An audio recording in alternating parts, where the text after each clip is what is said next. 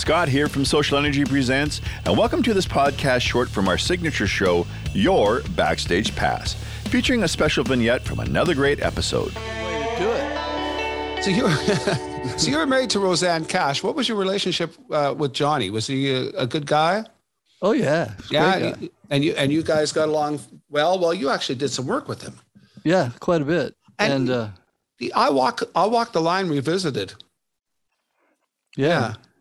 I, I, remember Randy Bachman says "I Walk the Line" is the best love song in the world because it never says the word love in it once. yeah, yeah, yeah, and it's also that particular reason I wrote that song was because you know I heard it for the first time when I was about six years old, and it was pretty much like transient global amnesia for me. It just I could not I could not put my finger on the prototype of where that particular piece of music came from. Somehow, intuitively, around age six, I understood that this is not normal.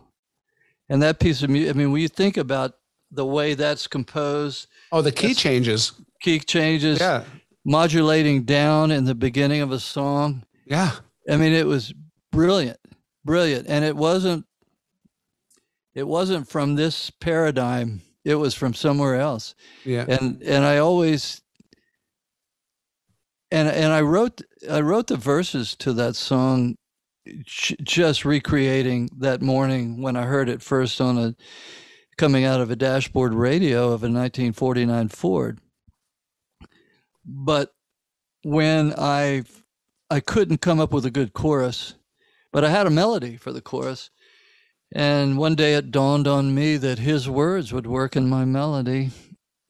And uh, I stuck them in there and then called him and said, Hey, I need for you to help me record this. So he came to the studio thinking that he was going to sing some version of I Walk the Line that he'd been singing for 35, 40 years, you know. And then I started teaching him a new melody with his words. He kind of got a little testy with me there and said, "Son, you got a lot of nerve." and, and I, you know, it was the first time it dawned on me that I actually did have a lot of nerve, just you know, hijacking his lyric and putting it in my song. But then he went out in the studio and sang the you know what out of it, and it was it was beautiful. Right.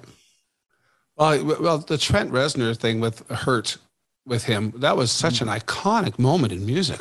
Uh, yeah, it was. It was unbelievable. I I would say that that moment was the same as the first time I heard "I Walk the Line."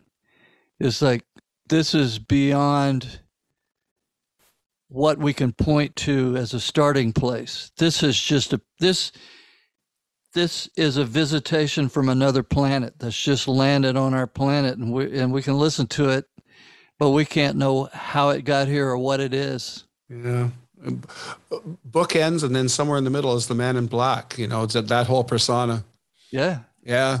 But yeah, I mean, he always seemed like a, a, a wonderful person and been through the been through the wringer, as everybody knows. Everybody's watched that uh, the the Johnny Cash story or heard of the Johnny Cash story at the very least. I mean, he he definitely had lived a hard life, but yes, uh, he did. But he but he certainly seemed like just a, a wonderful person when you, you hear him in interviews and stuff. He was a cool cat, you yeah. know, and, and he was uh, away from the uh, the larger than life persona that he so easily and gracefully projected. He was, you know, he was a prankster. He was a kid, you know.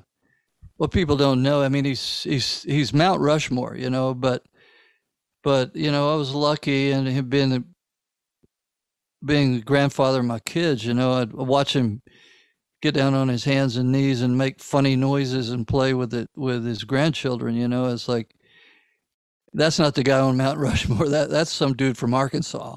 Right, right. That's that's uh, that's remarkable, and and what a love story. You know, God, yeah, just unbelievable that that that marriage and that relationship was just something else. And didn't didn't they die within a very short time of each other? Pretty close. Yeah. June went first. Yeah. Which made, if you knew John and June the way it worked, it was, uh, I mean, I, I, actually, I said to Carlene, you know, June's daughter, Carlene Carter, you know, we were talking about, and I said, well, you know, June had to go first, you know, because she had to be there when John gets there, you know, because she ran the show. Right. Yeah, I, I sort of I got that in the, that idea from things that I've read and and watched. Of course, you never know you never know how much embellishment there is on movies, but when you read, you usually get a better perception of things. You know. Yeah. Hopefully. Well, it's a movie, you know. Yeah, exactly. They got they got some things right and they got some things really wrong. So, but you know what you're going to do? It's a movie. It's, yeah. You know. Hey, thanks for joining us. Check out our other vignettes and full episodes from a wide variety of guests for more great content.